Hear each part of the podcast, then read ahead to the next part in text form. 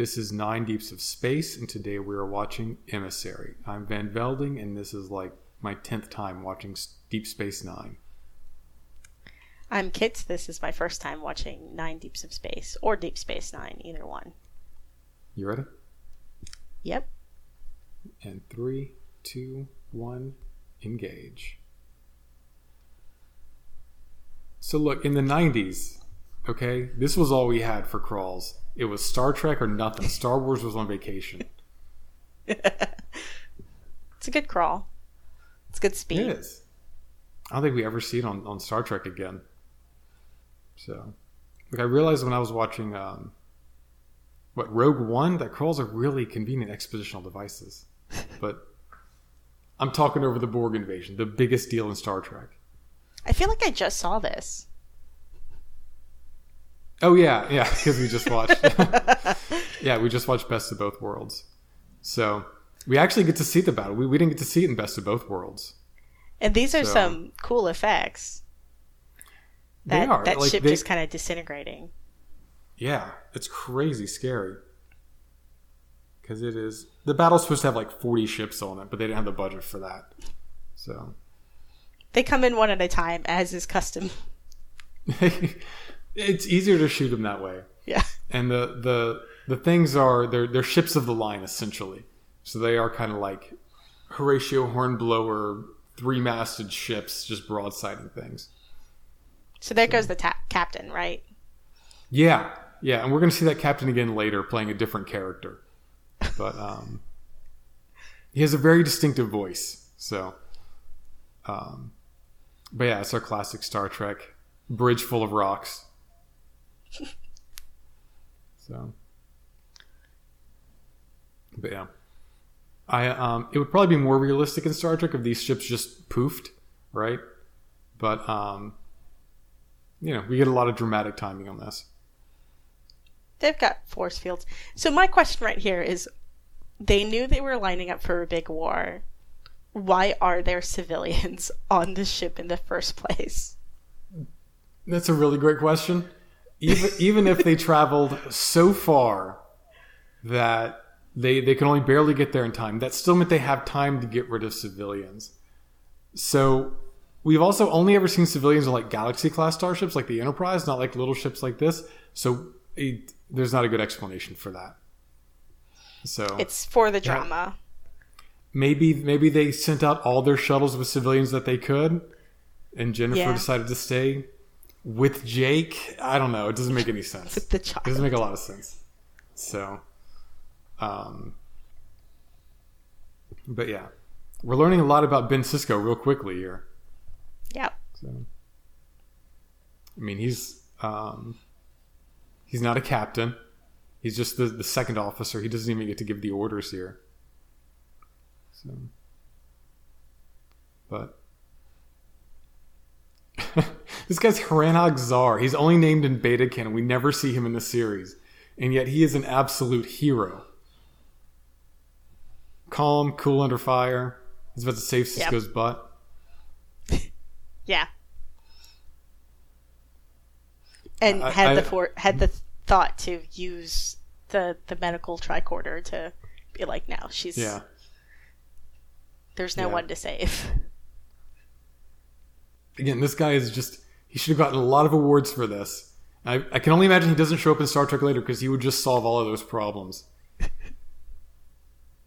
they probably put him on Tryla Scott's ship. We she she's not a DS9. She's she's in one episode of TNG, but she's the youngest captain ever and she's yeah. I assume she's always out there being incredibly competent. So, but um, you know what we're seeing here is that these these guys are the B crew. They're not they're not the winners of of the Star Trek universe the way the TNG crew is. Goodbye. Yeah. And then their ship dramatically. Yeah. Oh yeah it's been just super high intensity and then this moment of calm when everything's um, gone and it's it's nice that the borg don't care about survivors right they they would never pursue these ships they they don't care right um yeah they don't whenever whenever we roll up in Best of Both Worlds Part Two, we're they we're like we scan the area. There's no survivors at all. I'm like, well, I guess these guys are just really fast. Then they just left quickly. So, but whatever. Being survivors of a Borg incursion is is pretty a pretty heavy place to start, and it ties it into the next generation. Yeah. And one of the first real conversations we see is him and his kid. And I like that they are establishing his character this way because not a whole lot of people in Star Trek have kids this age and like clearly have close relationships with them. Although it's this is really confusing oh yeah because the holodeck goes away, right? yeah. But he still has the fishing rod. Why does he have a a real fishing rod for a holiday? People have real accoutrement. People have real things that they carry. So Data has like a real Sherlock Holmes pipe. He Oh, that's true, when he does. Sherlock Holmes. Picard has a real saddle that he uses for holodeck horses. So we never see Jake's fishing rod again, so I'm really just making stuff up. He doesn't have like a Castmaster 3000 that he talks about in later episodes. So I have no idea. It's so weird seeing Deep Space Nine in orbit of Bajor. Um, because they move it in this episode, right? oh yeah, yeah. and they never move it again. So it's like a really nice. It, it's part of the story, and putting things in order of planets is like nothing for Star Trek. But um, before this episode is over, we're gonna move Deep Space Nine to a wormhole, and in this credit sequence, in this credit sequence only, there's no wormhole. I didn't. There's- Yeah, I didn't notice that. Yeah. Because it hasn't happened yet, so you don't know to miss it. It's just more space. Yeah, But um, in subsequent credit sequences, they're gonna add that. So. cool. Yeah, it's a nice little touch. They didn't have to do it. No one would have noticed. No, they, they weren't making this for VHS or DVD or streaming where people are going to watch it a million times. Um, I feel like people would notice anyway, though. I mean, Star Trek nerds would, yeah. So, Yeah. There you go. Um, I, I, the jury's still out on whether this is a Star Trek show made for Star Trek nerds or not. That's true. Uh-huh. It's very un Star Trek in a lot of ways. Yeah, it, it's it has to set itself apart from TNG, right? And Yeah. TNG itself is setting itself apart from the original series. So is it just the opposite of the opposite, or is it something entirely different and new? Um, I think Yeah, the it's- I characters mean- in this Hmm? are just a lot more three dimensional, right? They're a lot more flawed than they are in both the original series and TNG. yeah, yeah, that's fair. I don't, I don't want to talk ahead about like things that are going to happen, but yes, there's a lot more complexity to these characters, a lot more flaws to these characters than um, what you said. What you said, yeah, totally, totally that. Oh, look! This this space station has room for more than one ship. That's good. Yeah, so many of them. Um, so they they initially made this and they're like, oh, it doesn't look right. And then the the LA riots of 1990 happened, and they're like, hey, you know what? we we have a visual motif we want to do for our first introduction to the station. Dang. Yeah. So it's so weird because you know a few days ago this place was a fully mobile uh, uh, oppression fortress, and now uh, we only see glimpses of that later on. But now it's just people picking up. Yeah. So, And a mess. yeah, yeah. But it's good though. It's going to give us a a place to go. Um. Oh, uh, Chief O'Brien. Yes. So He's gonna get a bigger role in this. I I expect. Yeah, he is main cast now. On TNG, he was just an occasional guest star who'd show up for different things. Um, they're like, "Hey, we need we need an extra to say some lines. Where's Chief O'Brien?" And he would do more than that, you know, over time. But he still just popped up from time to time. So they're hitting us with it. They're hitting us with Cardassians just left Bajor. Um, they messed up the station. We have an economic problem here. There's this religious guy. Maybe D- does he come off as religious? Oh yeah, he come up. He he one hundred percent comes off as like part of a cult. Fair enough. So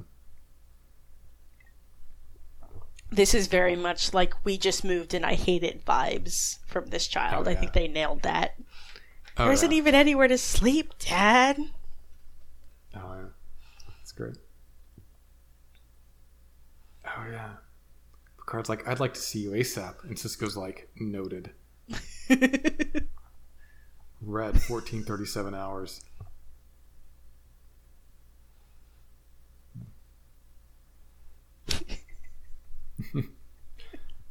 I love the dynamic he has with his son, where Yeah,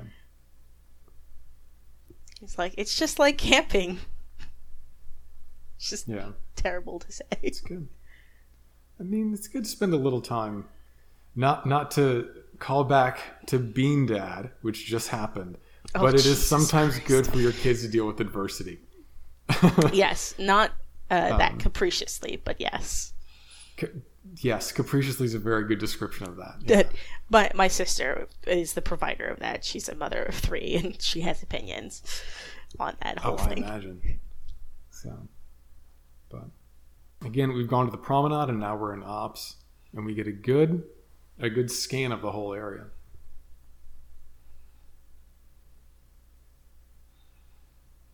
So, it's just great. Yeah, Everything's lots of things to take. Yeah. Oh yeah, everything's broken, man. Thirty-two That's gonna Celsius is very warm. Is it? Oh yeah. So so there's a mnemonic. Um, it's if I can remember it. Thirty is hot, twenty is warm, ten is nice. No, thirty is hot, twenty is nice, ten is cold, and zero is ice. For us Okay. us Americans who aren't used to the metric system, Yeah. thirty is very warm. So, Major Kira. First impressions? I love her. Just at this moment, I'm like, I love her already. Oh, it's so great. I just they almost kept um, Michelle Forbes as Ro Laren for this, and she didn't want to do it. Thank God. Michelle Forbes is great, but they were so lucky to have Nana Visitor do this role. And she's an outsider too. She's not a Starfleet officer. Yeah. She makes that clear. And she's very upfront. Yeah. Yeah. It's like immediately we have conflict inside of our main cast. And Sisko's approach is like being nice, Yeah. even too Like- nice. Like, go ahead. I was gonna say all, all of this aggression is kind of pouring off of him. It seems like, um, and and he's trying to make a, a good case, but he wants to listen to her. Yeah. It's just very convenient as a. Hmm? I, I think it's communicating here that he's also really unhappy with his position here. Yeah, But he wants to make it work. He does. He- like, there's no clue that he's thinking about leaving Starfleet Yeah. at this moment. He's he's building this, even though he's not going to be around for it. He might just be the guy that's here the first week of school, and then you have a regular teacher for the rest of it. Yeah. That's his plan. I like that. Just a little eyebrow raise, and he decides to go along. So, this is um, the late Aron Eisenberg um, playing this character, who's going to be a recurring character. Which one, the Ferengi or the other guy? I assume the Ferengi Yeah, the Ferengi kid. Nog. Okay. So, I'm like, oh, he's just a bit character, but now he's going to be around. So, so now we get Odo. so yeah, thoughts thoughts on Odo? Um, that was terrifying, but otherwise good. this Yeah, this horrible. Terminator man here. But no, yeah, I- yeah.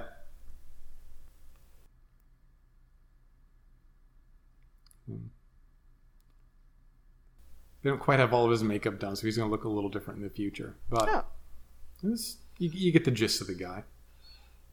So he meets the new station commander and begins chewing him out. yeah, and Sisko's immediately like kind of doing a show of power here, which I think hmm. works in this like really. It it invites conflict, but that's better than standing by and letting them do whatever they want. If you have hmm. to be leading them, right? If you're their new boss, He's thinking on his feet. yeah. So, and now we have Quark, who's also a main cast character Yeah. on Starfleet.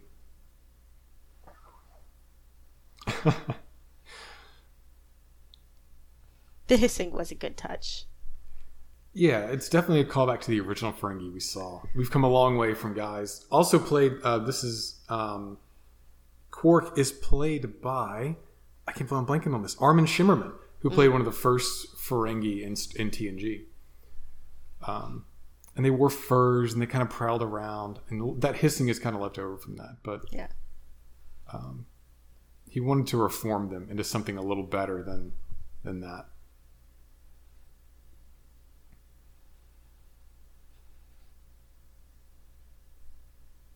It's like, nah, this is me meaning God. Why? Yeah. Right. Also, I love that plea bargaining is a Ferengi tradition, not a human one. We don't do that anymore. We're too good for that. Yeah, yeah, we don't. And it says, you know, it's it explains something about an alien culture to us in terms that we understand. Yeah. So they, they didn't know if they'd get Patrick Stewart for this, but he's like, yeah, I'll do that.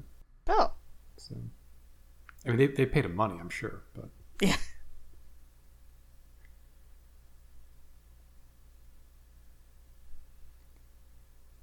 And he's been he's been pretty chill this whole time, but he is ice cold now. Yeah. I would almost say it's out of character that he's just glosses over that super, just like, well, anyway, speaking of a change of subject. Yeah. I mean, he's he's got layers to him. We understand that he's pretty chill about how he handles these things, and then he turns around, and that that I think that anger is also real. It comes from a real place. Yeah.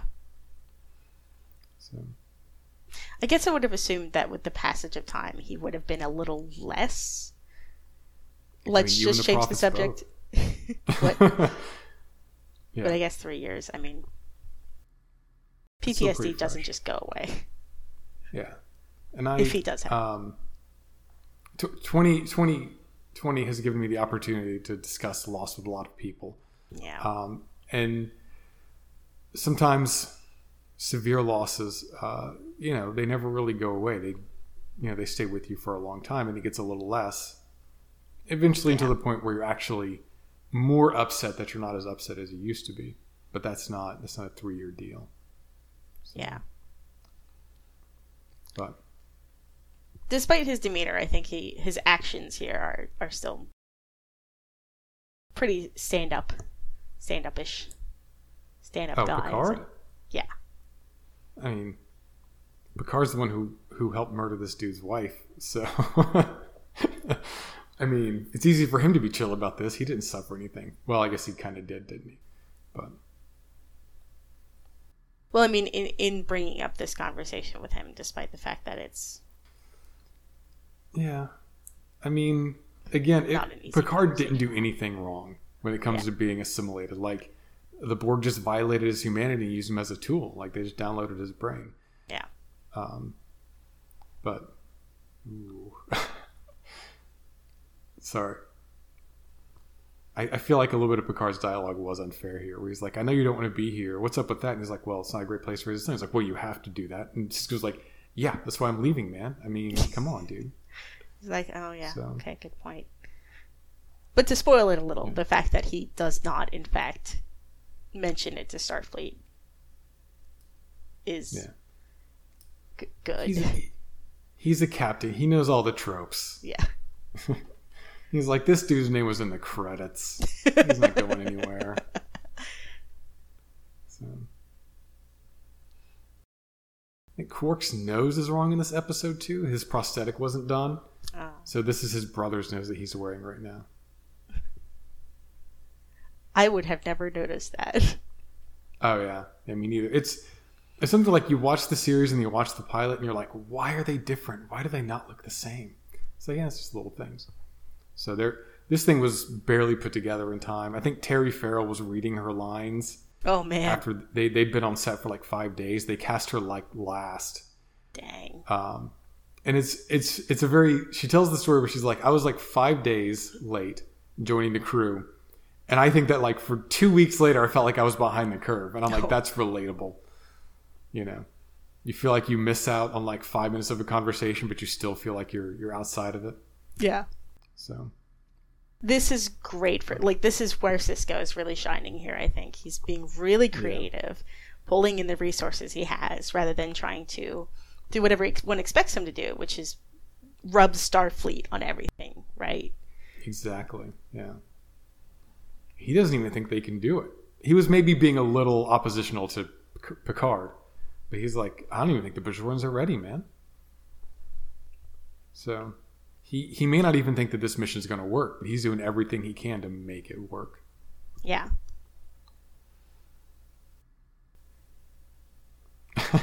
and he's known Quark for like five minutes. Oh yeah, yeah, And he already has insight basically into how to convince him to do this. yeah. And he's he's playing the dad card. so yeah, it's good. He's good at this. He's good at this. So, um, the the chemistry between Quark and Odo here, I don't think was planned initially, but um, it works. Rene Auberjonois. That might be my favorite line of the show, of the episode. Yeah, the Odo bit. He's like, I didn't think I was going to like that guy, but delivered so deliberately. Rene Auberjonois is probably better known, I think, as being the original Father Mulcahy in MASH, the movie, not not Oh. the TV show, the movie. Um, so yeah, he is. Every Star Trek series has one actor where everyone's like, "That's the good one." Um, it was Leonard Nimoy in the original series, Patrick Stewart in TNG. It's Rene Auberjonois in Deep Space Nine. It's got some good actors. This show, but he's just the standout. So this exchange is again. I'm I'm going to keep saying like this exchange between these characters is get great because it is like she directly challenges him. I I think you're a, a preppy jerk, and he's like, I'm going to pick this thing up and put it down just to prove my point to you. And she rolls her eyes at it. She's not sold because it's performative. But at the same time, th- there's an accord they reach at the end of this scene. And it's because he's willing to engage with her. Yeah. He's asking her questions. He's in command here, but he knows how to listen to the people around him. Yeah. And in doing so, it gets us to another piece of exposition. This, it's very tightly packed. Yeah, it's a really good transition because Yeah. This is important. in yeah in in tng you get a lot of the impression especially early on that they just didn't read their briefings um now whether sisko knows this or not we don't know he's paying rapt attention he seems like he's taking the information on but And then this guy comes back, and you're like, oh, Yeah. he's not a cultist. yeah no matter what no matter what your intel says there's nothing wrong with asking people for their perspective like you don't know Yeah. Oh, yeah, Right. for sure. Sisko's not going, oh, it's your it's your K, your K who leads the religion. Yeah, no, I've heard all about that. He goes to go, no, it's the Kai. She's important to us and all that kind of stuff. Um, and he gains a lot by doing that, by letting her talk, whether he knows or not. I don't know. But I like the single bird they flew across the mat painting there. It's good. It makes it work. You know, it makes it seem like it's alive. You can't make the trees rustle right now. So, Kai, let me see the right one. Kai Opaka Yes. is played by Camille Saviola, who's great. She had no idea what she was doing. she's like, "What's all this? What's all this stuff I'm doing?" But she's great. Is the She- she similarities like- between her costume and Guinan's, is that just coincidence? I think it's just a coincidence. Yeah. So, I mean, look, man, these guys are costumers on a sci-fi show, and eighty percent of what they do is uniforms. So, I'm sure they Fair. go crazy when they can. Yeah. So it's very touchy, very invasive. He's a Starfleet guy, right? He's not very religious, and um, he's not really sure what her whole deal is. Why would you introspect touches. when you can just work? I mean that that's a fair uh, it's a fair premise for Sisko. So, and whether or not she's actually feeling something or if she's engaging in political play isn't sure, but she knows a lot about him. Yeah. So She's probably for real. I, I feel like Star Trek generally doesn't put forward religious leaders that are fake, you know? Um, a little bit. I mean, uh, they're usually uncomfortable with with religion a little bit. Where Yeah. they're like, yeah, "It's fine, you have your religion, but no, no, no." Um, it's a nice little hologram used used smartly. Yeah. So, but, and if this was a one shot episode, we'd be like, "Oh, can't wait to find out what her deal is." But, um, we're we're going to be coming back to her. We're, we're going to be coming back to the prophets. So we're going to see. Yeah, I'm, I'm honestly really surprised how much of the plot happens in these two episodes. And I think that's because I'm used to mo- more modern shows where this kind of storyline would be dragged out over six plus episodes, perhaps. As opposed to, you know, back back then, back then, I can't believe I say it that way, but No, it's fair. you got to wrap that stuff up in, you know, mm. two or three episodes. Chop, chop. People don't watch serial. It, it was 38 years ago this came out, give or take a week, I think, Oh my as of our recording. So yeah. So yeah, this is a beach in New York. This dude's from New Orleans. They have beaches in Louisiana, you know, not not good ones, but like they have them. I like this futuristic drink holder. So Futuristic drink holder, but no way to protect his feet from the burning sand. No. I forget. Uh, like they they never explained the context for this. I assume he had a good reason. Maybe he was hungover. So, I mean, what really needs an explanation is the the swim top with the yellow stripe on exactly one side. Asymmetrical design is futuristic. Okay.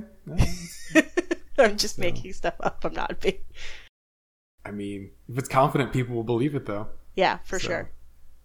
I mean, we are going to talk about fashion. This series is going to talk more about fashion than you might expect. So, Oh. there we go. So, it's good. But we get to see it. Like they, they put Jennifer in the fridge, right? Like right in the right in the refrigerator for his pain. Um, Yeah. So it is good that we do cut back and we see Jennifer when she's alive. Yeah. If if only in the context of her romantic link to Ben Sisko. She's like, no, dude. Yeah. No. Yeah. Which is fair. Yeah. Sisko emotes a lot uh, for a cap. Well, he's not a captain, is he? Yeah. He's going through some stuff right now. Yeah. So, um, so he's. I mean, he's a Starfleet officer. This is this is a Tuesday for him, really. I'm back in time meeting my wife who died three years ago. That'll happen. You know, once every other week, seven years at a time. So I mean, I feel like no matter how much you can suspend your disbelief, if if you get given this opportunity, you're like, you know what? Not gonna look look this gift horse in the mouth. yeah, that may say something about us all. I mean, that's a very relatable thing. Where it's like if you go back in time to some point in the past, would you just roll with it and try to fix things? It's like yes, quantum leap me. So, but it's good because this this conversation has the layer of in the past, of happening in the past, and then also happening in the present. yeah. So, and never again. Look, I don't care what year of the future you're from. You cannot get in my personal space like that. right. She's being very very nice to him. Yeah. But I guess if you've married someone and like had a kid with them, you know what they like. It's true. It's true. This isn't that Rick and Morty episode where he he finds he has this really strong relationship with a girl, goes back in time and tries to take off from that basis, and he creeps her out. Yeah. He gets made. Well, that's It's the great. That's the um, Groundhog Day plot line, right? Trope. yeah, yeah, in a Yeah. lot of ways. So, but and now it's gone. Goodbye. Yeah. Yeah, Bajoran civilization's hella old. Um, in the initial script for this, like it, they, these these things came along hundred years ago, and the, the nerds who are in charge of that in writers' room were like, no, no, that's like yesterday for Bajorans. so It is interesting in that so so the vision that it gave him is useful to us as viewers and it's potentially useful to him, but there's no real reason for it to have done that. um, orbs do what orbs do. Um, True. So, uh, orbs orbs are very good at driving plot lines, right? Because they were given to the Bajorans by Doctor Manhattan entities in a wormhole who see the past, the present, and the future. So they're they're used sparingly. They're not used to drive a lot of plots. So, um, but you know, him being linked to his past, the way that he is is probably part of why that happened. Yeah. And we're going to talk about that in the second half here. Yeah. But she's given him a quest. He's the chosen one. Yeah. Just like honest to God like RPG quest. Yeah. Here, take this. You might need it. So. No, it's dangerous to. I never played Zelda. It's dangerous to go Just go alone. alone, Take this take orb this. of the prophets. Yeah. So. And we get all that Star Trek prophecy stuff, and then he, we have a real human moment that cuts to it. This dude has had more scenes with his son so far in this episode than Worf had with his in like all of season six. And honestly, That's- that's not Crusher Hmm? Crusher doesn't interact with Wesley a whole lot either. No, she didn't. No. So like he he's yeeted off the ship in like season three, I think. But even before then, no, he's he's neck and neck with her right now. Give it three more episodes, and he'll he'll just put her right in the ground. Yeah. Numerically speaking. Yes. Um. So. Hey, that's Morn. You can see the big tree trunk looking alien up there. That's Morn. Oh. I don't think he says anything this episode, but eventually he's going to start talking and then never stop. So. Live shows at Quarks are not exactly lit. This is pretty lit. I don't know. This seems this seems Fair fun. enough. Oh, the live the, the the rock tinkling you meant? Yes, that's Yeah, yeah. The guy hitting the mushrooms wasn't. I don't know. I don't know if this is really working for this venue, but yeah. So we don't we don't really see a lot of live acts at Quarks. So, but he has holosuites, which we'll learn Yeah. about.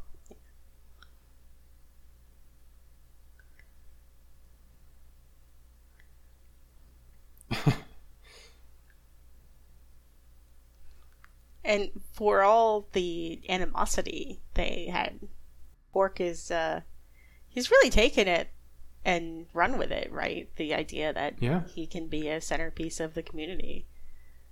Yeah, It's like, sure. he gets that jab in there though. Yeah.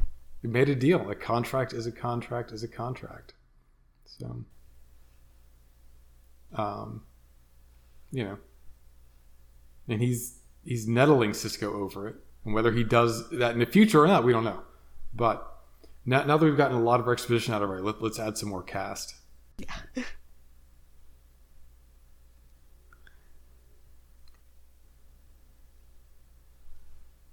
It's so weird seeing them in these uniforms. So, because you know these are the TNG uniforms that are like they have the color on the most of the shirt, and Sisko yeah. has the DS9 uniform that's just like color on the shoulders. Yeah. So, but yeah, Bashir and Dax thoughts.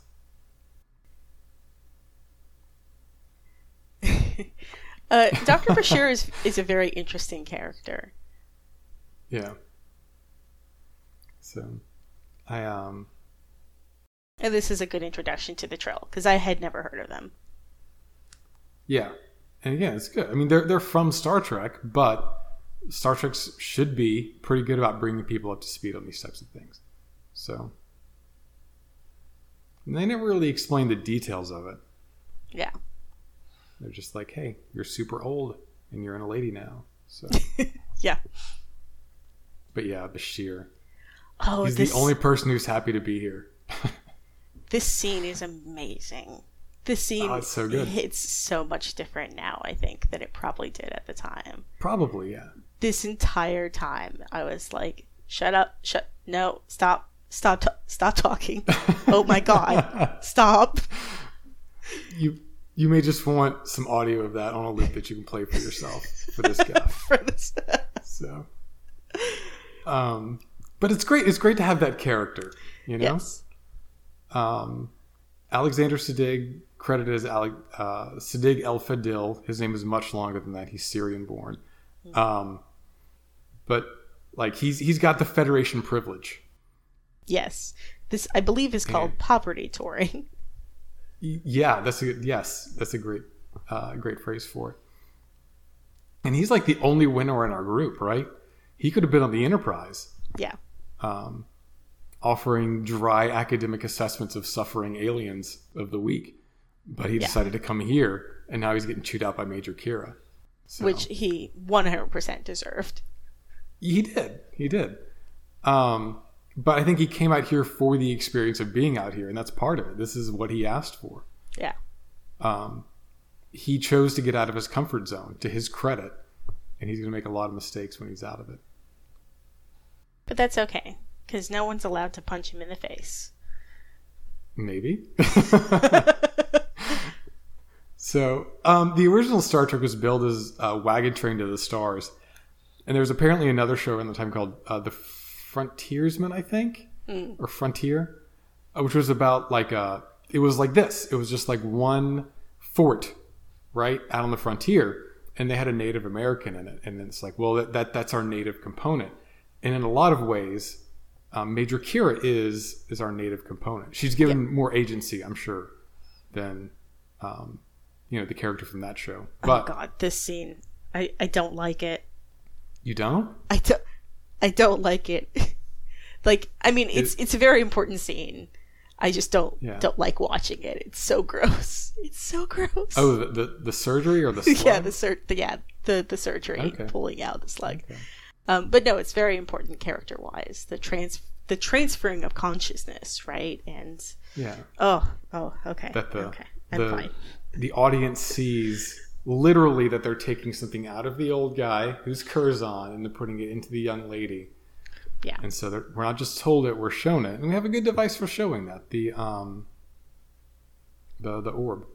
So, and again, um, it's pretty sedate, but I can definitely see how it would be. It's weird because the idea is that they're implanting this pound of worm inside of her. So, And then they're joined. Yeah, it's a cool idea. Yeah. It is. It is interesting. So there's lots of stories you could do with that idea about, you know, what identity is, what consciousness is, what it's like to be outvoted in your own body with life experience. Yeah. But And I think particularly for that scene because there weren't any words, the the expressions on the actors did a lot of work there. They did a really great job Yeah. with the pensiveness and then clearly clearly the consciousness like said, "Hey, I'm here. What's up?" Yeah. and she she seemed to So- feel better. look, he's like the only chief petty officer in Starfleet. I get that. But on the other hand, what does the captain care if he was in a few episodes? There's a lot of characters who are in a lot of episodes. We just didn't see them. You know what I mean? Did Yeah. they bond over that one time that Chief O'Brien said he built ships in a bottle as a kid? Was Picard like, man, he handled himself really well when he was possessed by an alien and threatened his own wife and baby? Good man. I miss that guy when he leaves. Yeah, I expect uh, that that's totally fair, and I expect it's more of a like fan thing, right? Yeah, it is. Because for me, mm-hmm. even though I haven't seen all of TNG, I know Chief O'Brien, right? I recognize him, and he feels, Yeah. I think, like more of a character than he actually is. Oh, you'll, you'll, yeah, that's fair. That's fair. So,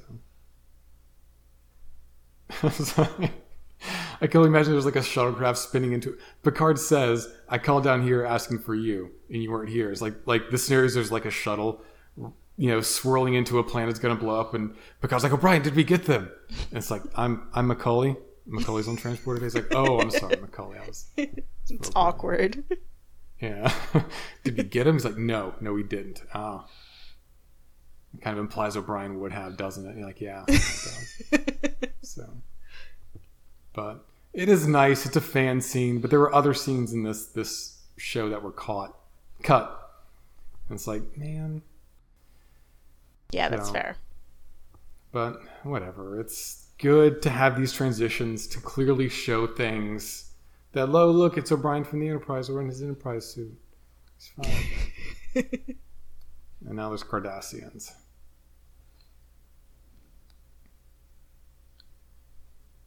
I like that she sw- says it as if it's a swear.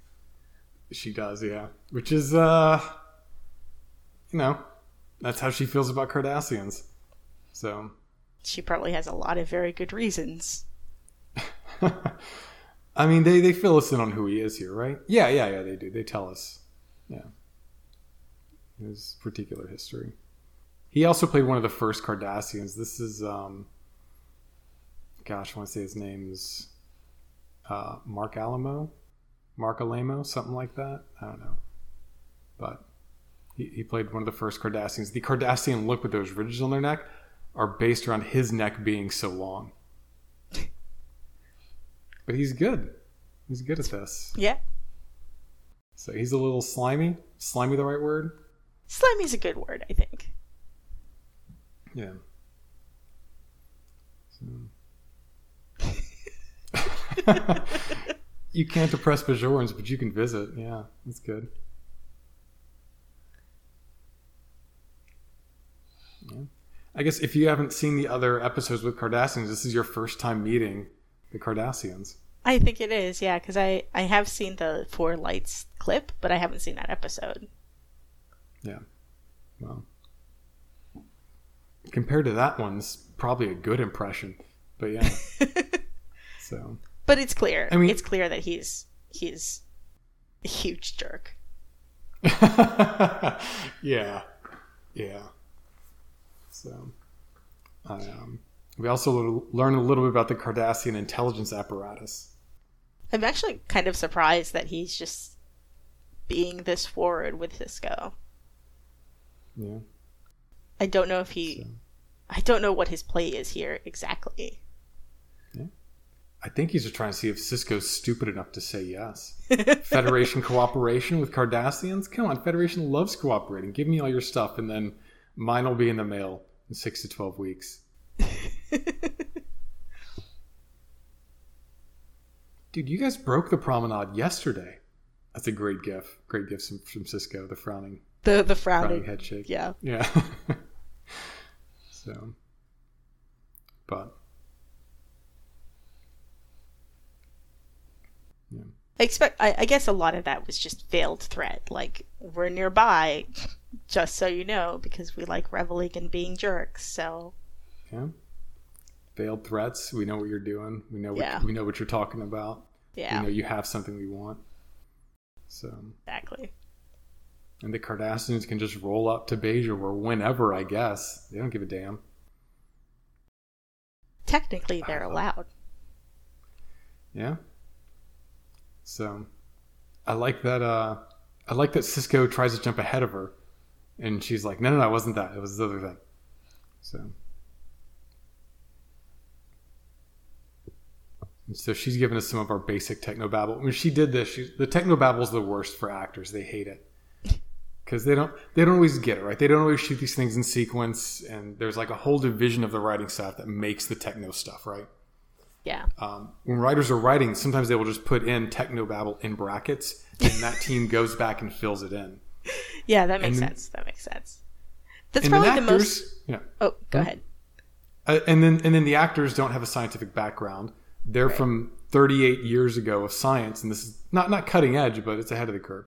So they don't know how to pronounce it. They don't know how to put emphasis on it. Yeah. It's a headache for actors to do that kind of stuff. That makes sense. Well, I think that was the most understandable techno babble.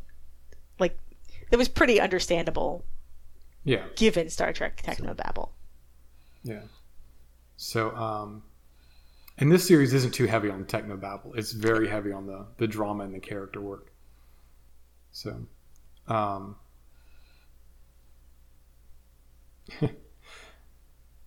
um, yeah. So, Is sorry, this them just- play fighting? Is this that what's ha- like? Is Quark in on on this right now? That is a great question. That that's what Derek asked the first time we did this episode. Um, I don't know, but whoever has later in this series, Quark will have like a number of things, right? Four glasses, one one deli cart, and Odo will just become another one. and Quark's like, "Yeah, that seems about right," and he'll just roll with it. So I don't know. I don't know. So, but he does give this meaningful look to Kira. So maybe he is on it. Yeah, I I sort of expect he is. Yeah, which is good of him because he's got no reason to cooperate with that, but he does. So He he has some reason, right? Because these are probably the exact same jerks who busted up his place. that is true. That is true. So Compelling reason is I hate these guys. yeah, if we'd had a scene for that, I think it would have been fine. If not, I'm also fine with it. You know, we don't need every little thing explained to us. So this this this CGI was so expensive. I'll bet. Oh my gosh. Look at all those reflections. Reflections Yeah. are hard. and they just um so we understand Odo's a shapeshifter. There's lots of times in this series we were like, he could just shapeshift around that. It's like, come on, man, he's just a guy. He's got boots with no arch support. Just cut him, cut him some slack, man. Maybe it hurts, right? yeah, maybe so. So he's only willing to do it sometimes. Yeah, he doesn't, he doesn't use it as a solution, but it's good enough. It's enough stuff. Maybe So- he gets really tired. He has to take a nap afterwards. We talk about that. We talk about Odo's um, life cycle, not life cycle, but his his sleep cycle. So. oh, okay. Um, yeah, this is the the runabouts. We haven't seen runabouts before. This is where they they're introduced just for this series It was something a little bigger than a shuttlecraft to work with. Um, in terms of set, but also like for new toys. So Yeah, it looks cool. um, yeah, we got three of these. This is the Rio Grande, and we're gonna see the other ones as the series goes on. Um, so yeah, Terry Farrell, um, by her own by her own account, signed up for this late, barely got cast, didn't think she'd make it. Um, had a fever, was also on her period, doing this, and she's like, "I I really thought they'd fire me, and I was kind of okay with it after a certain point." oh no. We're just trying to get through all the techno babble and all this stuff. But um, you know, she hung around. She stuck with it. So That's good. I, I couldn't tell. I couldn't tell anybody was suffering during the production. Though. That's a rough first week at work. Yeah, yeah. So speaking of rough first weeks at work, this console is just not working with O'Brien. I love that that worked. um, oh yeah, it's great.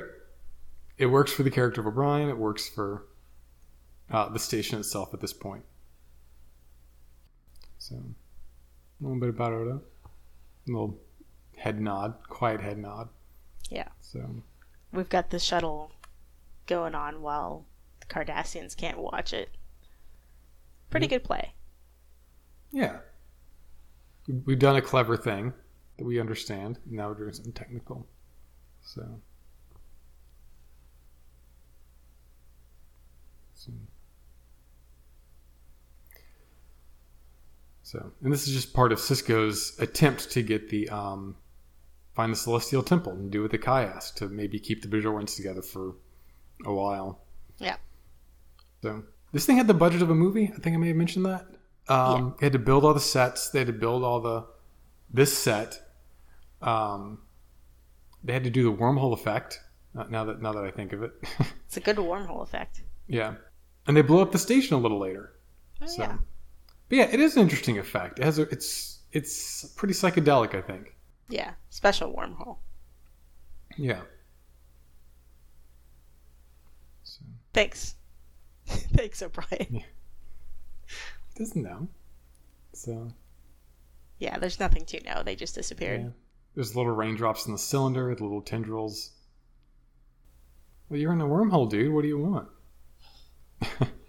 so these two have a nice casual relationship. There was a moment where she had to she she got with Avery Brooks, Terry Farrell. She's like, you have to pull it back a little bit, man. I can't do this. I can't do this at this level. I can't I can't act with you because he's also a pretty good actor. You know, I say Rene Auberjonois is good, but um, Avery Brooks is no joke. I accept a lot of stuff, but those guys knowing a random gamma quadrant star is is a bit much to accept. But whatever. Oh yeah, that one gamma quadrant planet. Yeah. Yeah, that's a good point. Like, do they do they have multiplication tables, but for really long, far fetched star systems? yeah. So, but apparently they know it. They're Starfleet officers, whatever. Maybe the Gamma Quadrant is like famous for being the furthest quadrant we know about. Yeah, sure. Something like that. So, yeah. So there's just four of them. Like there's. Okay, so there's the Gamma Quadrant, where all this is. There's the Delta Quadrant, which is where Star Trek Voyager gets stuck at um, in a year and a half or so. And then we live in the Alpha Quadrant, but we don't talk about the Beta Quadrant a lot. Um, Yeah, that's true. yeah, in, in like non canonical maps, like the Federation sits on the line between the Alpha and Beta Quadrant, and the Romulans and the Klingons are in the Beta Quadrant, and the Cardassians and Bajorans are in the, the Alpha Quadrant. But, um, like, none of that's in the show, so I don't know. But, what do they say? It takes 20, 70 years, I'm sorry, 70 years to get that far? Or, they, or do they Yeah. just give us a lot of light years? I think they give us a lot of light years. I can't remember. Ah, okay, yeah. So.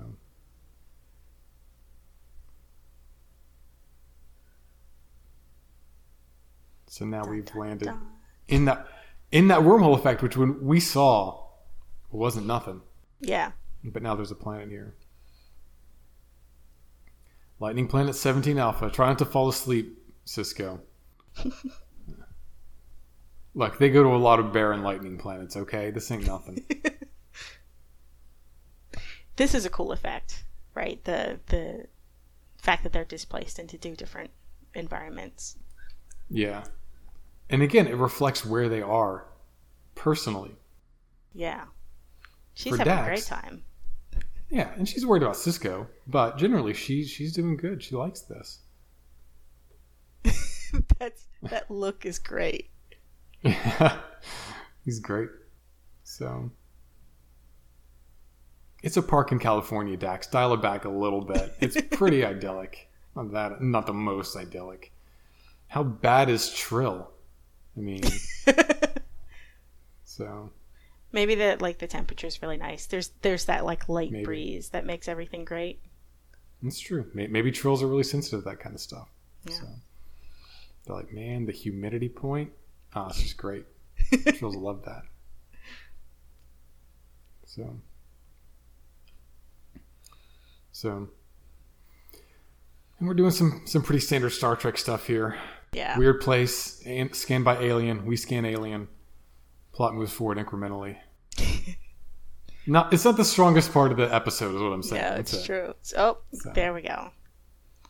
Yeah.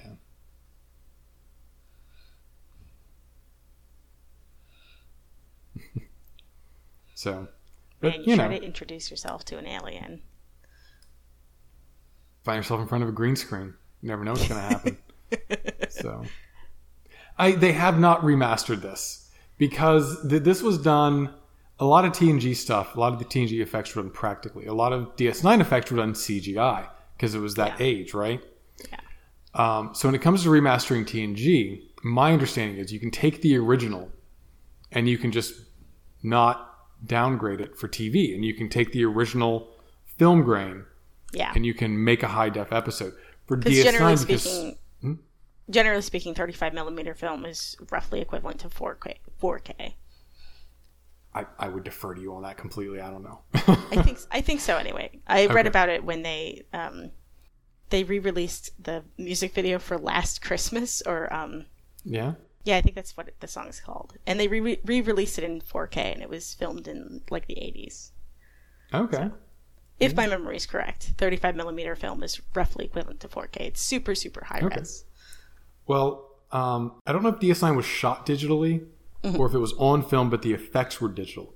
Yeah, But um, as as expensive as it was to remaster TNG, DS9 is more expensive. So if you if you look at this and then you flip back to TNG, TNG, despite being an older show, is a way higher quality. Yeah. Um, because they could just transfer over, but they can't do that with Deep Space Nine. So um, yeah. a Although lot I of the don't effects here- find it. Hmm? Uh, I don't find it super noticeable. I mean, I don't have a 4K monitor, so maybe maybe Oh, that's yeah. why. I don't know if I do or not. I doubt I do, but um, but yeah. And this is But all. yeah, it all this depends all, on. Sorry. No, no, this is um, uh, Avery Brooks in front of a white thing with lots of lights on him. That's it. That's the Yep. effect. There Slow zoom. Lots of water and to keep him hydrated. But yeah. So I it's love hot. this. Oh yeah. I love that that it is speaking through his people and his memory. Yeah. And again, he just rolls with it. He's like, "Yeah, Yep. Yeah. okay." and they're figuring him out. And he's like hey you're you're working with me. What is the uh i was watching steven universe when he first finds the mirror. I don't know if you're familiar with steven universe. I haven't seen it yet. okay. He finds a mirror and the mirror can speak to him but only by putting together things that it's seen in its in the in the glass of the mirror. Uh, and that's kind of what they're doing here. Yeah. where they're just taking people that they know that he knows and putting them together and the aliens do not understand time at And all. At this exact moment, Sisko's like, "Oh God, how am I even going to explain this?" Okay. You know, everything in the universe is going to go to crap eventually. Well, before that, the process by which that happens is called time. But he gives a much better explanation than I would. So, um, and it talks specifically about you know it. It takes something that you don't really question, and it says, "Hey, um, here's how it relates to us as people. Here's here's why time is important to us as humans." So, Yeah. so and that that ends up being pretty profound and pretty highbrow psychology stuff going on. Yeah. Um, DS9, the, the next generation in the original series were morality tales, right? Broad characters, self contained stories with a lesson at the end, usually given by Patrick Stewart or William Shatner. DS9 doesn't do that so much. Yeah. Um, because DS9 is like, hear about lessons about here on Earth. It's very applicable.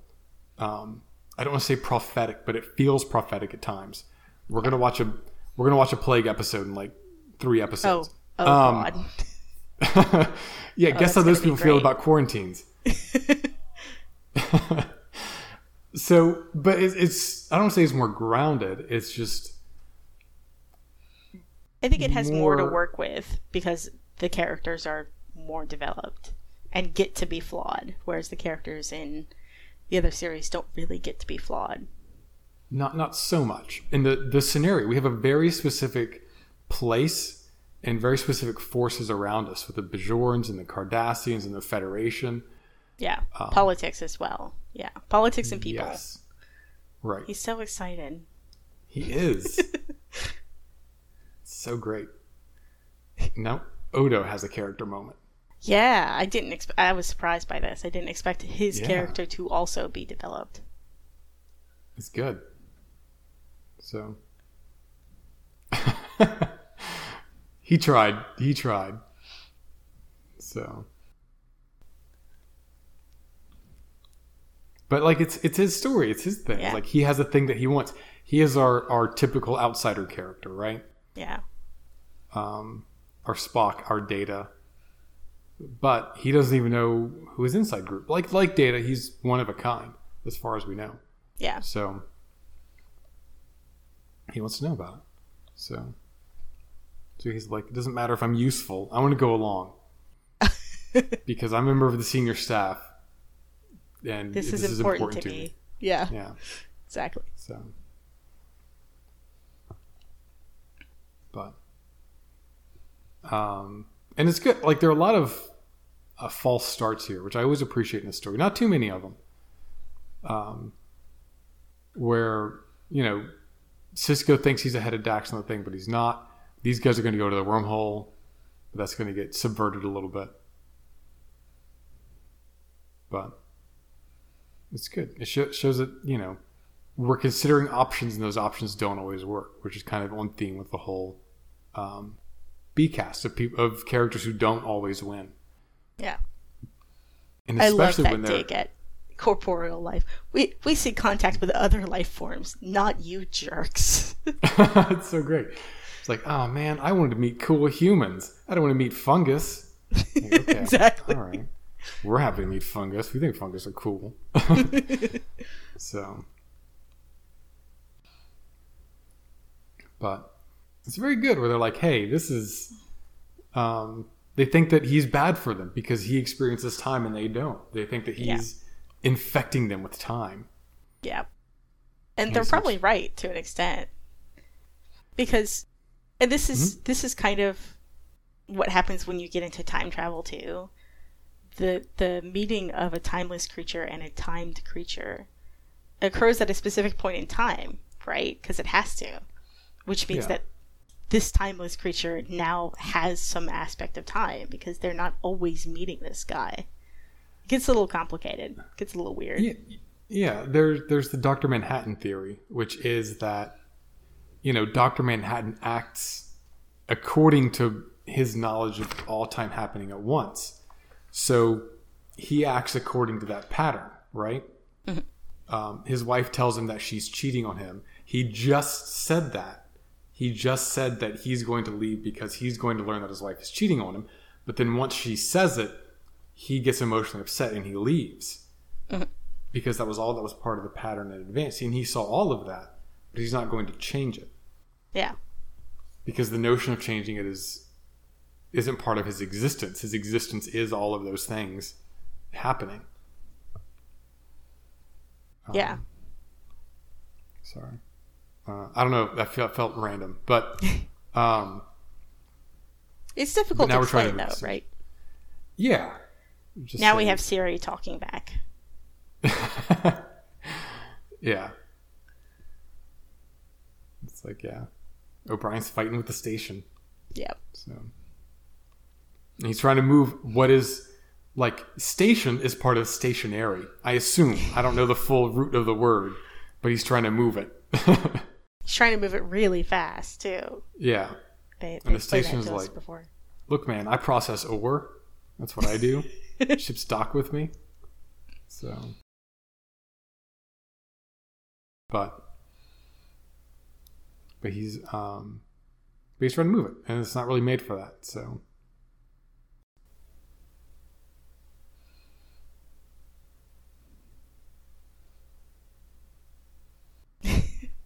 Yeah. It's just Thanks for the me at every Siri. turn. Yeah. Look, man. It's like trying to edit video on a new phone.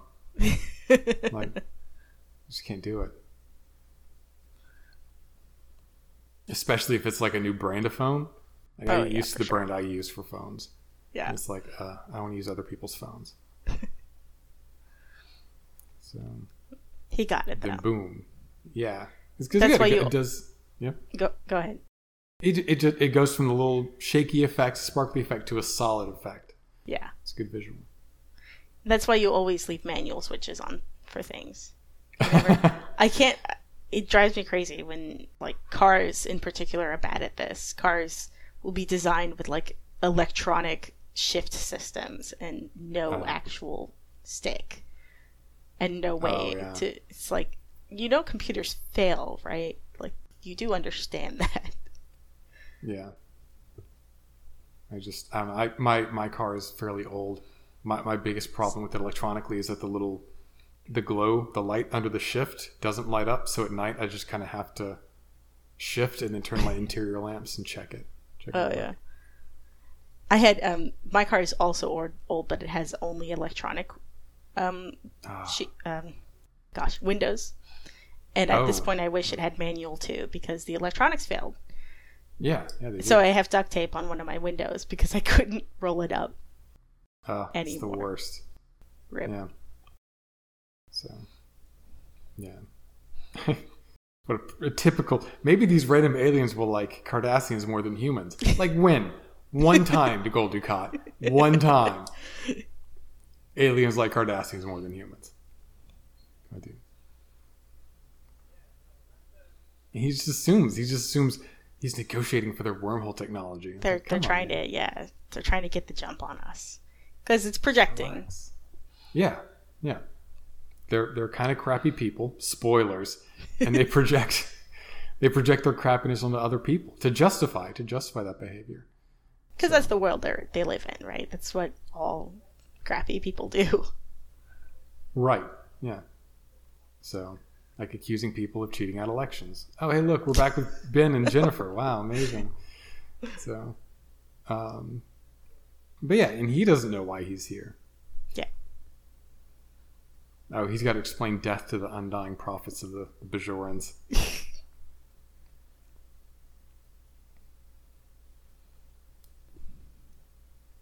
And it's painful, man. It's painful to make him explain his own wife's death to aliens. It's like, come on, man. Although I think I suspect that being forced to sorry, just that dig of like you. There's no way you guys can live like this. You must be lying. this has to suck so much. we have doubts as well, wormhole aliens. um, But making him explain it objectively, I think, is potentially helpful as well, right? Because he gets Yeah. to co- go outside of himself and explain to it like he's explaining it to an alien that doesn't understand the concept of linear time. yeah, and he he has to like say, "Hey, look, this is the ideal ver- way in which humans operate." And then they're eventually going to go, "Well, we've tricked you into space therapy. Why don't you do that?" So, um, and you know, if if the prophets, if the wormhole aliens are timeless, right? Then maybe they know that. Maybe they are trying to do him a solid. Maybe. mean, every yeah, I didn't think about it like that, but maybe. Yeah. So, I'm not not a big fan of Ben Sisko being the chosen one, but maybe not the strongest dialogue this episode. But um, all of these people looked at the script and went, "This this dialogue, this this writing is so good. I want to be a part of this." Um, I don't get that. I think some of the dialogue here is a little clunky. Maybe a little. Yeah. Yeah. But the woman who plays Jennifer Sisko, I feel bad for not knowing her name. She does a great what is to kiss? she really does. so nails it. But he doesn't try to kiss her. You know what that is? Progress. Way to go, Star Trek. I mean, you had her top buttoned all, unbuttoned for like no reason in the beginning, so No, that's how you it's get a a draw, sun. that's a step up. No, you get a good Oh, suntan by yeah. Okay. Because if you if you're if you want to get star damage, you don't want a line in the middle of your back that isn't damaged by the star. So no, that's totally normal. I think. Okay. All right. Oof. It's pretty heavy. I mean, it almost goes without saying these are uh, next generation sets that they just borrowed for a day and put a lot of smoke in it and fire. so, but it's hard, you know? And here we see the bizarre confluence of these images. Yeah, I love that. Oh yeah. It's surreal, but it's very reasonable in context. Yeah. So, Although the the CGI definitely it looks a little aged here with the yeah. how they cut out her hair especially. I mean, the, the the surreality I think works for it. Like, I think it's Oh, supposed sure. to be kind of dreamlike. Yeah. So, Cardassians. Horrible noises. Ratchet ass ladle ships.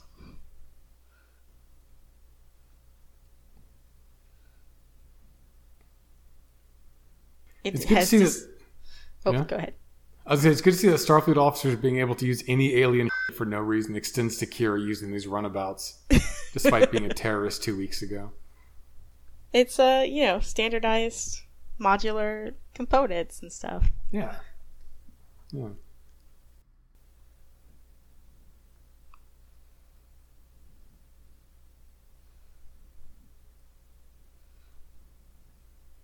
So now he has to wrangle the stuff that's going on outside with what's going on inside here. Yeah. It's good to use Patrick Stewart. And they had Patrick Stewart. I don't even know what his read on the script was. it's like, okay, you're going to be in the conference room, you're going to be in this guy's office, and then you're just going to be two inches away from him staring. so, did they? L- Locutus said some stuff, didn't he? Did they make? They put him in Locutus makeup again for this? Uh, I'm. Uh, I think they had a shot of him. I'm not sure if he talked. Yeah. I think he. I think he did say something. That's hilarious. well, good. I hope they paid him then. They're like, here's the cutest face thing. Get him that again. I like that when it was being more aggressive, it used more people to like get up and get in his face. Yeah. And talk about all of the the consequences of being together, good and bad. Yeah. The consequences of linking himself to Jennifer.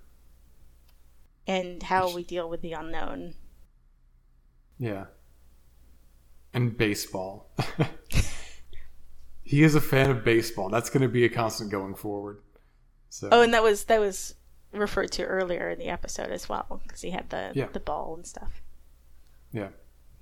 So I like how at this point he's like, "Oh God, I have to explain this to you." Okay, fine, yeah. fine. But it's interesting. I don't know. Maybe it's because I'm kind of a nerd, but I imagine um, you know explaining human things to aliens. You know. To Oh no, it's great. I love it. Yeah. He's like, okay, it's stupid, but trust me, it's fun. yeah. Um, yeah. So baseball, it's a great game. It's a linear game, and it's the reason why I can't follow any goddamn writers on Twitter. Every baseball season, I'm like, oh my god, the football people don't do this. Like they just make jokes about how awful their league is. Baseball people just don't stop. It's nuts. I'm just saying I would not follow this guy on Twitter. Uh, I think this is a really great explanation of like a distillation of what it means to not know what's going to happen. The game wouldn't Yeah. be worth playing if we knew what was going to happen. This is a Yeah. bad thing, but also can be we make it a good thing too. Yeah. I mean, we do value our ignorance of what's to come because we kind of have to. Yeah, yeah, like, you have to accept it as part of our existence. for sure. Um, this may be his one Picard speech, and it's a great one. It's Um, good. Yeah. And the game is a great, like you said, distillation of the life, um, the linearity of life. Yeah.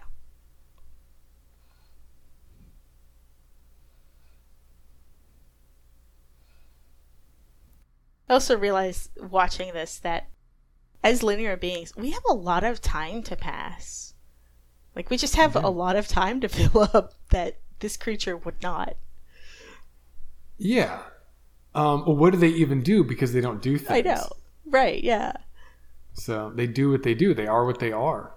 That's like asking how we spend so much time on our fingers. It's like, well, we just have fingers. yeah, it's like, well, exactly. we just have things that we do over time. So,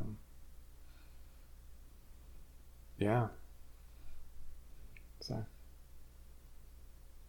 oof. Now, we, now we get our, yeah. Our tension. So we had great. ah, There's this relationship in this episode between O'Brien and Kira, where they are just both locked on, just firing on both pistons. They have this great synergy in this episode. Yeah, agreed.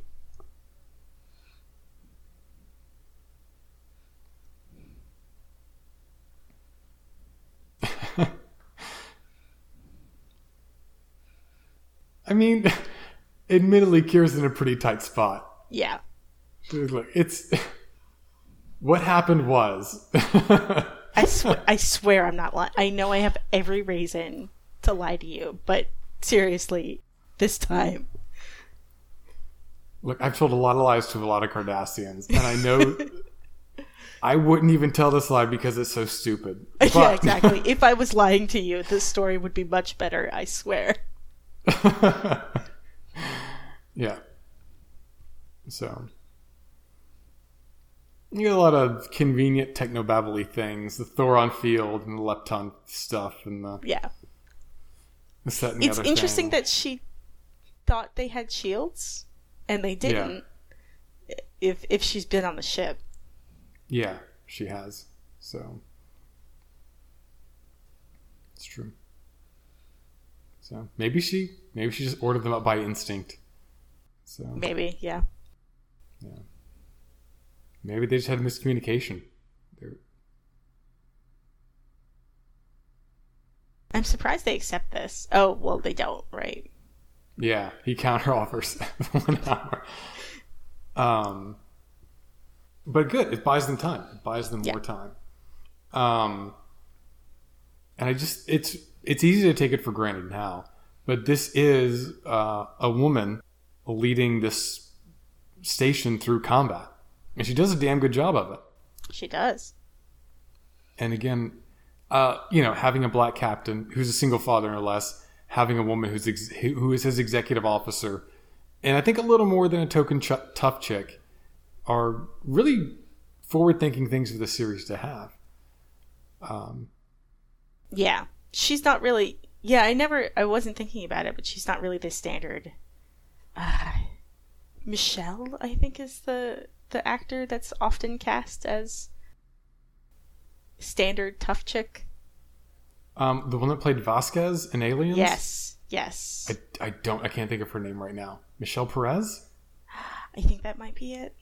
Oh, I that's terrible it. Otherwise, I'm going to sound like an awful racist person. My- But yeah, okay.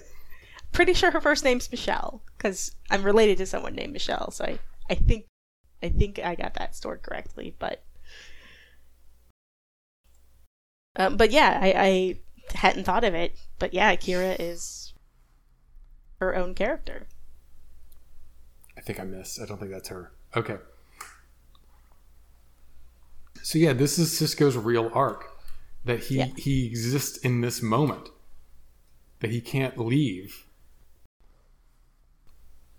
Which is exactly what Kai Opaka said. And now the prophets are speaking as Kai Opaka. Well, I don't- think anybody else has done that. Nobody else has quoted themselves, right? Yeah, I think so. I think that's correct. So, um, although we do get that some of these prophets are consistent with who they appear to be, like the Jennifer Sisko one gets it. Yeah. And I, I hadn't noticed that, but yeah, you're right. The the humans that it is using to communicate have some like are related to what it's saying. Yeah, he's so he's unhinged, like he's emotionally raw and vulnerable in that moment. Um, Jenette Goldstein. I'm just completely wrong on Michelle. oh yeah. All right. Well, I was completely Don't let it distract Perez. us though. This is really Yeah. important. So yeah, no, this is this is our our climax, like He this breakthrough for Sisko. Yeah. like, oh, I'm doing his- this his- to myself. Yeah. Shoot. his his personal breakthrough is um is a breakthrough for the prophets as well.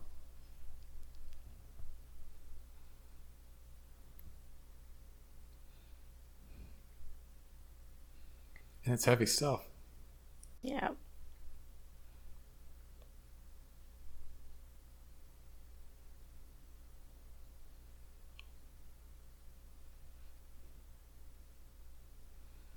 And again, it weaves into everything that we've been talking about linear time and linear experiences. And make the point that we subvert that in a way. Yeah. Yep. Prophets are like, I learned about linear human experiences five minutes ago, and this don't seem right. Five minutes? Did I get that right? Minutes? Okay. Hours, years. It's hard. Yeah. I mean, they're just made up numbers, dude. I know, So, right? We see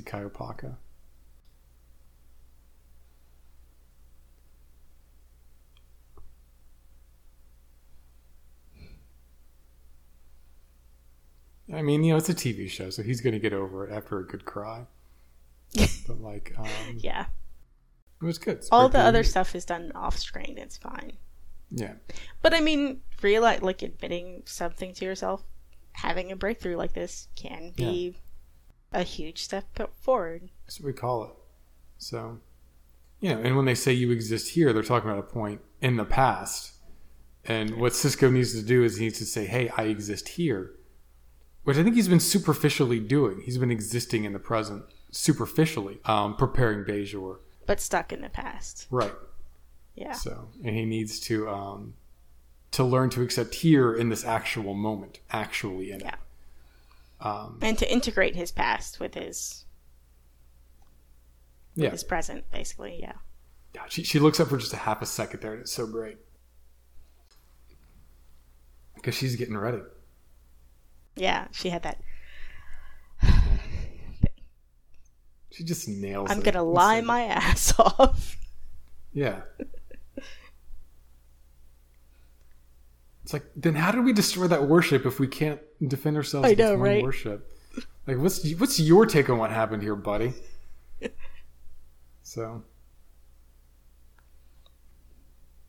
but we do this, and we see a lot about Kira. We learn a lot about Bajorans. So, and she's given us a little bit, a little bit the whole time Yeah. of her history, but now, now we're getting more. I guess what separates her from a lot of other like tough women uh, archetypal characters is she has a reason. Yeah. She has a reason, a specific reason to be like this, not just I act like super masculine because I'm I'm in with the boys and I'm in the the military and it's just what I'm going to be like. I don't even think she acts that masculine. She's not one of the guys. Yeah, yeah. She, she's a strong character and she's willing to fight, but she's not. She's not one of the guys. Yeah. So, see, and it almost works. I think it almost works. Um, but uh, I think they just overplayed their hand. You know what I mean? It's like there's too many torpedoes. Yeah. He just can't accept it. Or maybe he was too hard headed to accept it. Yeah. It might not have mattered. Yeah. He may have been determined to attack and just wanted to figure it out, but.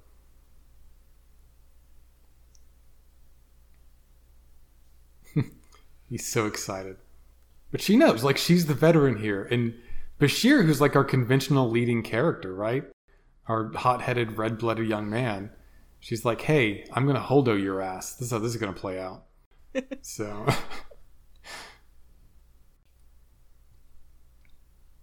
yeah. We get Odo not just being a cop, not just being a guy who's angry about his past, but he's um, he's actually doing like a civil service of helping people get to shelter. Yeah. Yeah. So Doing doing the good security. yeah, so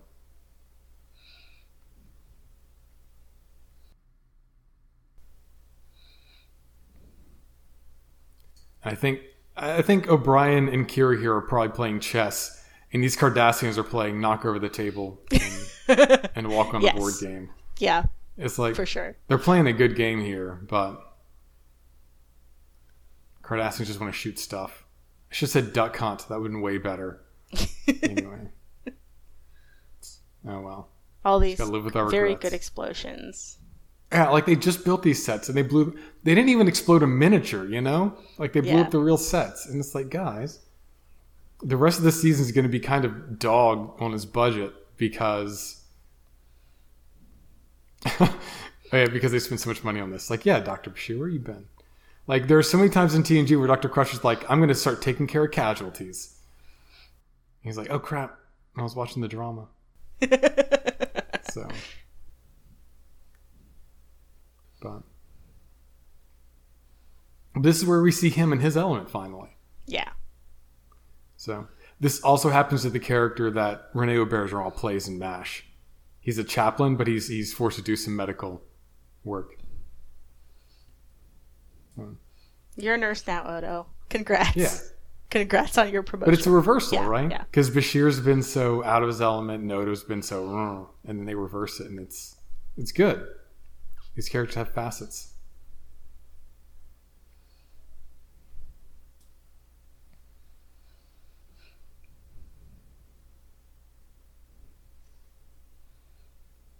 She makes the right decision. Nope, we're screwed. Yeah. She tried she tried all of her cards. She played them well, but she lost. And again, like these are characters who who who lose sometimes. Except this time. Yay. Except this time. But yeah, you're right. They they were just saved by coincidence, basically. Yeah. Well. now we have to take a look. I love that line delivery and that face. It's beautiful. Oh yeah. It's just every every victory of the Cardassians is important for her, especially when she was looking at a defeat just seconds ago. Yep. So.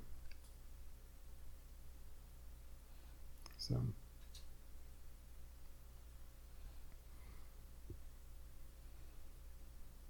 You hear the theme in the background playing really loud. Yes.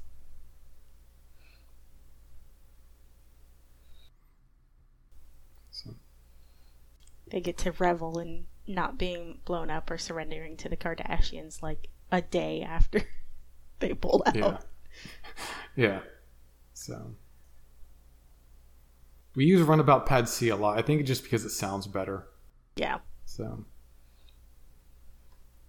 But here he is, doing command stuff. It's great. I mean, he's supposed to be a good doctor, but they're still working on that one lady. He's he's been delegating in the background. It's fine. It's fine. Yeah, yeah, he, he's the chief medical officer. He knows what he's doing. So maybe he just did surgery out there. Yeah. He's like, yeah, she. It was that and a stomach cyst. So I figured while I was here, yeah, I just take care of it. So, but, hey. And it's just like there's a good reason for the Enterprise to come back, and so now we get to close the loop on on this Picard story, Yeah. and he gives us our new premise. We're now a way station for the Gamma Quadrant, and now we're on Sisko's turf. Yep. Oh yeah, that's right. There he's in Sisko's office. Yeah.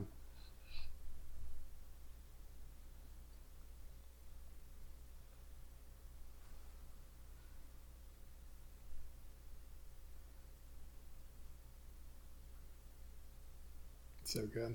So I'm I'm sorry everyone who's listening to this. We don't usually pause this much, but like there's some drama happening, Yeah. you know? It's hard not to get sucked into the episode, for sure. Yeah. So, and here's the deal: where Sisko's like, "Hey, maybe ignore the fact that I qu- I said I might quit." And I feel like Picard here is kind of putting on it on a front. I, I feel like Yeah. the fact that he hasn't mentioned it was on purpose. Yeah. Just testing the guy out. Yeah. This So, is a good wrap up But- for him. yeah, and we part on good terms. Like a lot of the term, well, not all the turmoil is gone. We've Yeah. resolved a lot of the turmoil. We Yeah. found the celestial a temple. We're good with Picard. it's a great pairing. I love this camera tracking. So Yes. I, th- I think we have a cut in here, but they track this camera around this huge set that gives us a sense of of continuity between these people and their stories.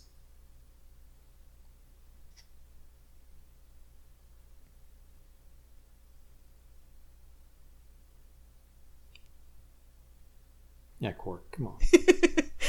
I lo- like my first thought was, this is only going to make him hotter for her.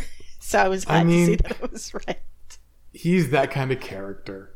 Yes. So, but now we get a tracking shot from Kira leaving to these guys doing their uh, all the business that's got to be going going on. Just admin. This is there's admin in the series. They're so, busy now. There's a lot to do. Yeah, the whole- promenade's cleaned up. Yeah. It's good. It's good stuff. It's a really good note to end on. Yeah, It really feels like a whole series is ahead of us. yeah. So final thoughts, emissary. Really good. I keep saying that for these uh, really solid episodes. But yeah, I loved all the characters so far. Even the doctor, who is supposed to be kind of out of his element and kind of Yeah. privileged, as you say. He wor- It works, right? Because the other characters get to tell him off. So that works. We had a great trapeze sequence. Some of the acting seemed a little rough, but this is Yeah. the first. This is a pilot episode, you know. So, yeah. You?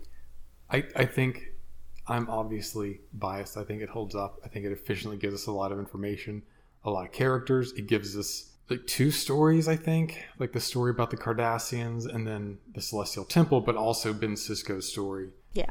And so I think it focuses everything it does. It's very efficient, very lean. There's so much exposition. I think you on board here without really realizing it. Yeah. It's good. Like you said, it's you. I think hypothetically you can base a really good series on this for six, seven years, maybe. Yeah. That's my take. So next time we're gonna do a man alone. Um, so, next episode, A Man Alone. Let me read the description here. The adjustment period aboard Deep Space Nine continues as transplants from across the galaxy attempt to come to terms with their lives and each other. So, that definitely sounds like new characters are going to come in. We're going to see them. Not sure beyond that. Maybe stuff with Odo is is uh, is in the title card there. So, maybe some stuff about him. Yeah, I, I forgot that the Netflix subscriptions for DS9 episodes are practically Zen koans. Yeah, maybe we don't need to worry about that because these things just don't describe what's going to happen. Babel, okay, that, that that's the virus episode. Frustrated by all of the mechanical problems on the space station, O'Brien attempts to fix the food replicators. That's an episode about a virus. Why are they going to Okay. bury the lead here? All right, next week we're going to watch A Man Alone.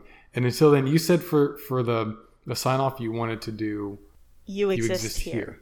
Yeah, it's kind of like just saying, "Hey, look, you know, we exist in the present." That, that that's what Sisko learns in this episode. Yeah. Um, I think it's a good idea. You want to do that? Sure. Until next time, uh, you, You exist, exist here. here.